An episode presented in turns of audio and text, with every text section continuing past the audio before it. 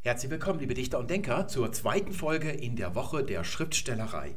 In der ersten haben wir uns mit Perspektive beschäftigt und daran wollen wir heute anknüpfen.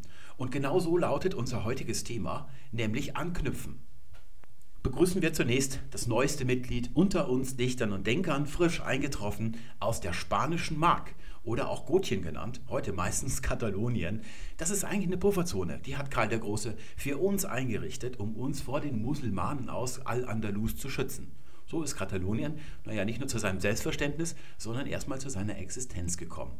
Das ist also altes Reichsgebiet von Karl dem Großen. Der hat da so viel Platz gebraucht. Da ist der Pep hier am Wochenende erst angekommen und hat sich anscheinend, also dieses Bild lässt ja keinen Zweifel daran, gleich mein Video über die Perspektive angeguckt und konnte das sofort fruchtbringend hier am Donnerstag auf dem Rasen der Allianz Arena umsetzen.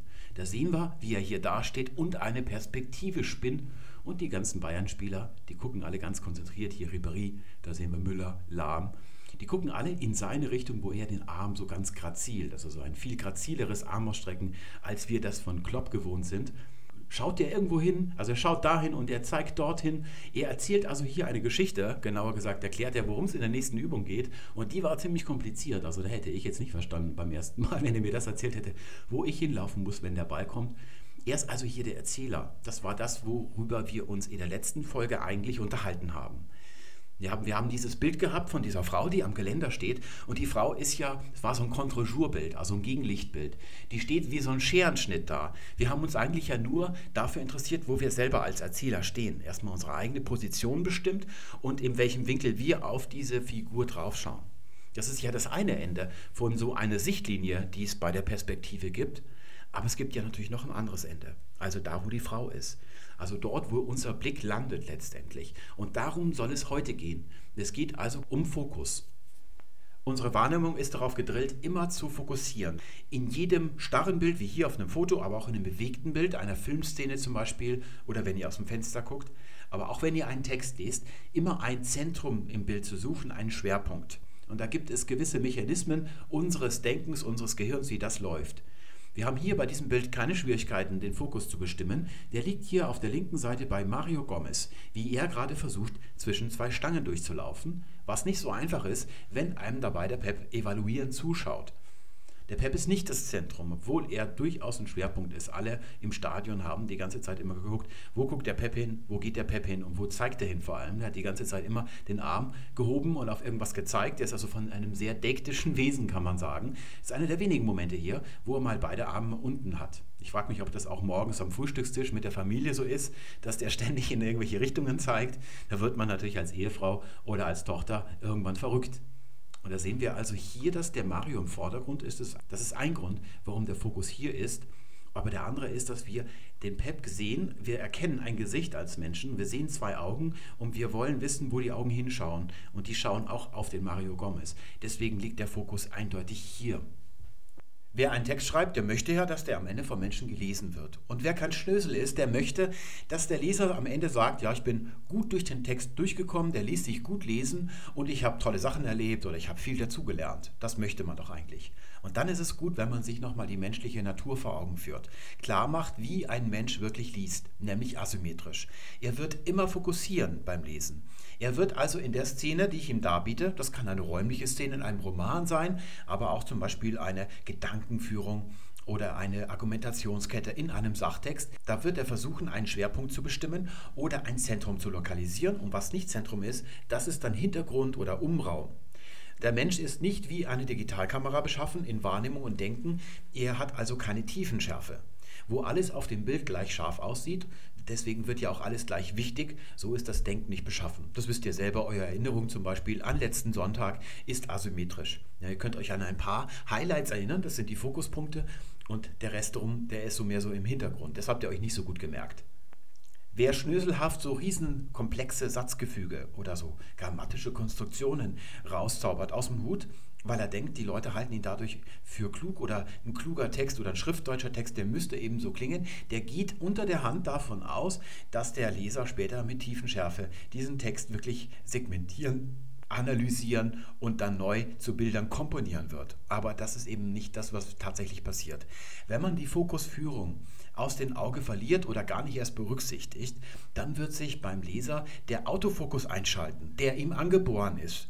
Und der macht dann die ganze Zeit um, ja, erfolglose Versuche, scharf zu stellen. Das kennt ihr vielleicht von eurer Kamera. Wenn es zum Beispiel schon recht düster ist, bei der Nachtfotografie ein häufiges Phänomen. Es gibt nur in der Stadt meistens gibt es noch schöne Laternen, so eine gewisse Hintergrundstrahlung, sodass der Autofokus so Konturen erkennen kann und dann kann er scharf stellen. Und wenn ihm das nicht gelingt, dann summt er so rum. Und man kauert meistens neben dem Stativ so auf einem Knie, hat da so ein langes Kabel aus der Kamera, der Fernauslöser, damit man beim Auslösen die Kamera nicht selbst verwackelt. Und dann kniet man so da und dann summt der so vor sich hin und man fängt an zu fluchen, weil man irgendwie schon so unbequem da sitzt und endlich möchte, dass der mit dem Belichten anfängt. Und außerdem ist das ein Zeichen dafür, dass die Batterie stark beansprucht wird, wenn die die ganze Zeit so hin und her fokussiert.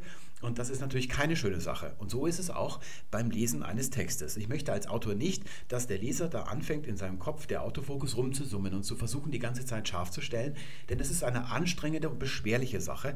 Deswegen solltet ihr von Anfang an euer Augenmerk darauf richten, den Fokus zu erkennen und aktiv in die Hand zu nehmen und ihn zu führen, den Leser, die ganze Zeit. Das ist eine ganz elementare Tugend schon in der klassischen Rhetorik, also so die Redner im alten Athen oder im alten Rom, die haben das schon ausgiebig geübt und man nennt es assoziativen Stil. Und was man darunter versteht, das werde ich euch heute an einem recht einfachen Beispiel zeigen. Wir befinden uns mitten in einer Kriminalgeschichte. Es ist ein Verbrechen geschehen und wir haben eine Hauptfigur. Das ist der Kommissar. Der hat natürlich längst Witterung aufgenommen und folgt einer Spur. Und auf dieser Spur macht er jetzt als nächsten Schritt Folgendes. Der Kommissar setzte sich ins Café. Das ist das, was jetzt geschieht. Und da seht ihr, dass der Fokus im Café liegt. Deswegen habe ich das schon mal vorher geschummert in Lilla. Das ist also jetzt unser Fokus. Und der Trick liegt darin, dass man den Fokus im nächsten Satz nochmal aufnimmt. Das nennt man assoziativen Stil oder assoziieren. Und das geht dann so. Von dort konnte er die Straßenecke in aller Ruhe beobachten. Wir haben also das Café und das Café, der Ort, wo der Fokus liegt, der wird hier wieder aufgenommen. Und jetzt habe ich und beim Lesen keine Probleme, dem Fokus zu folgen, auch wenn der verschoben wird, denn das geschieht die ganze Zeit. Von dort konnte er die Straßenecke in aller Ruhe beobachten.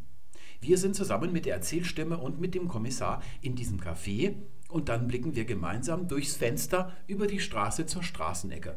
Da soll sich also jetzt wahrscheinlich irgendwas ereignen.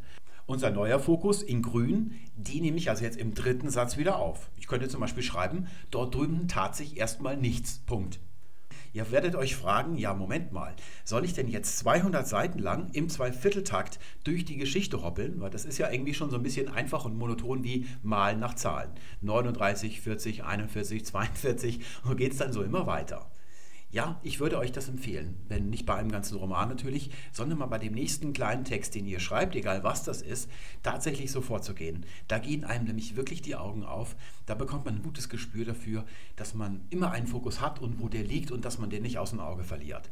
Das ist aber natürlich nur der erste Schritt.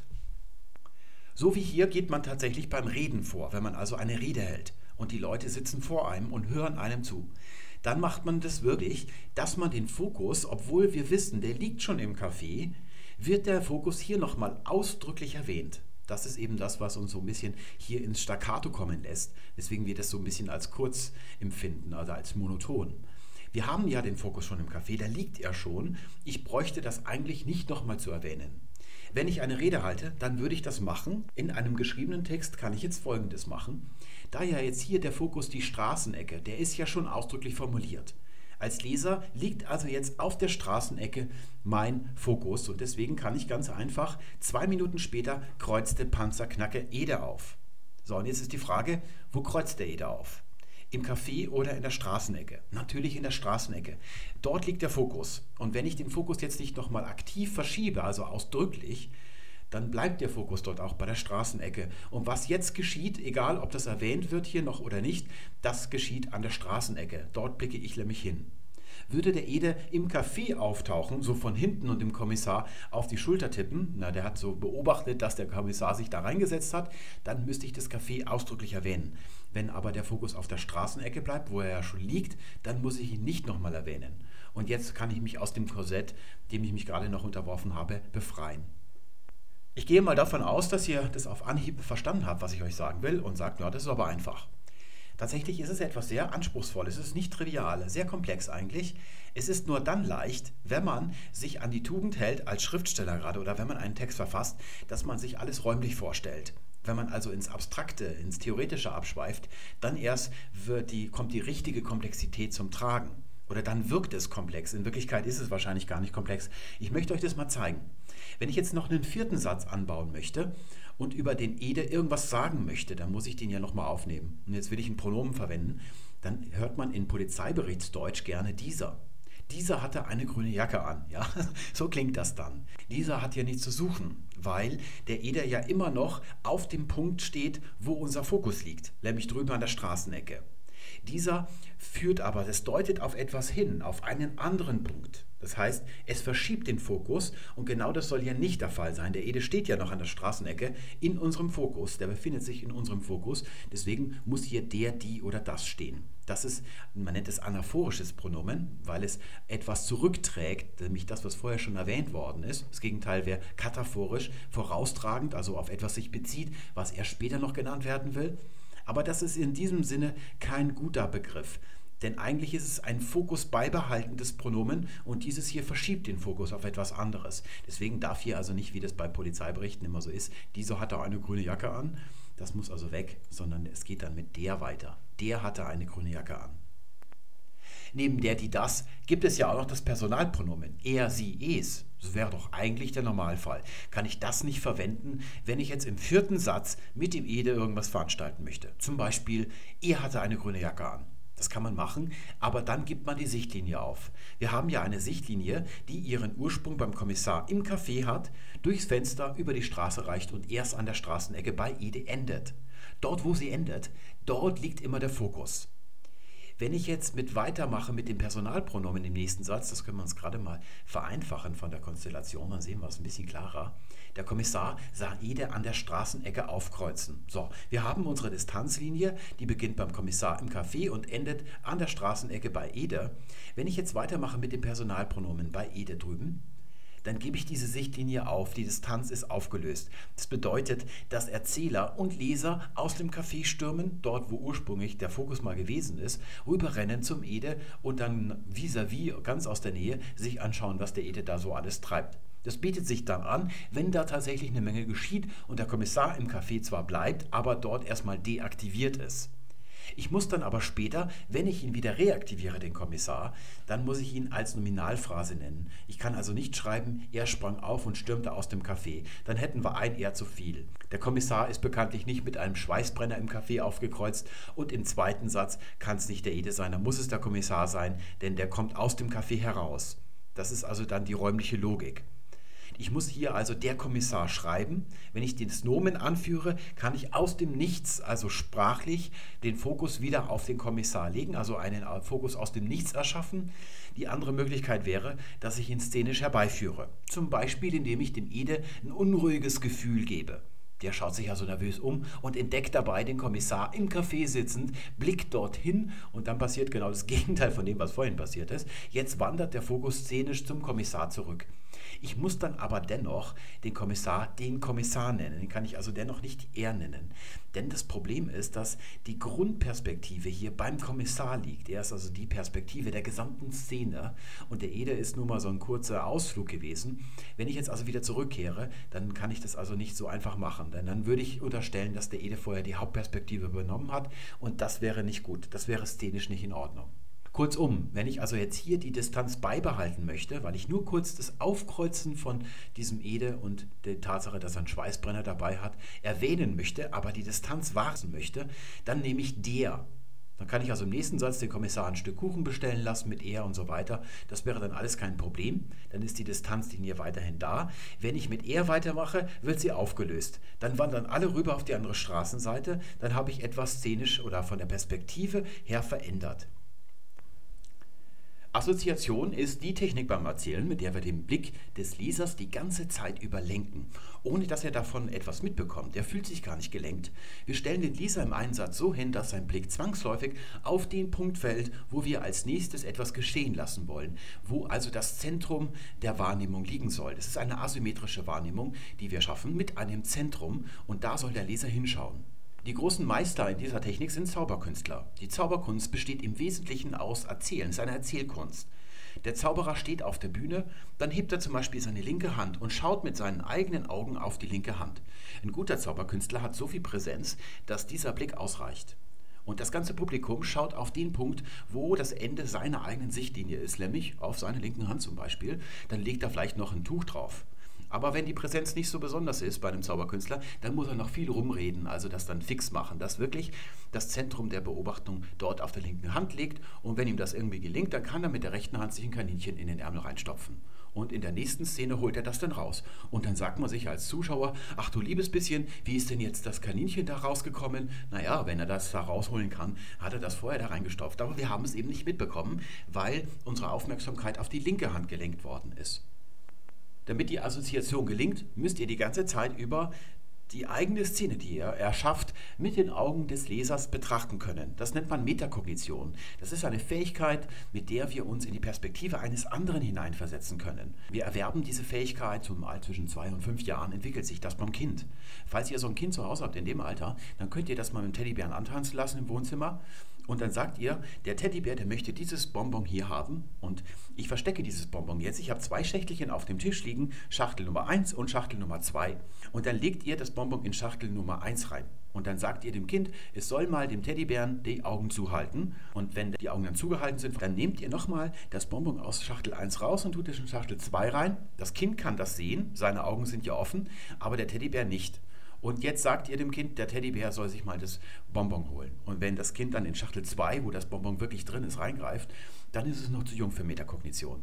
Ab einem gewissen Alter begreift es schon, dass der Teddybär das nicht gesehen haben kann. Er würde also in Schachtel 1 greifen und dann eben die Niete ziehen.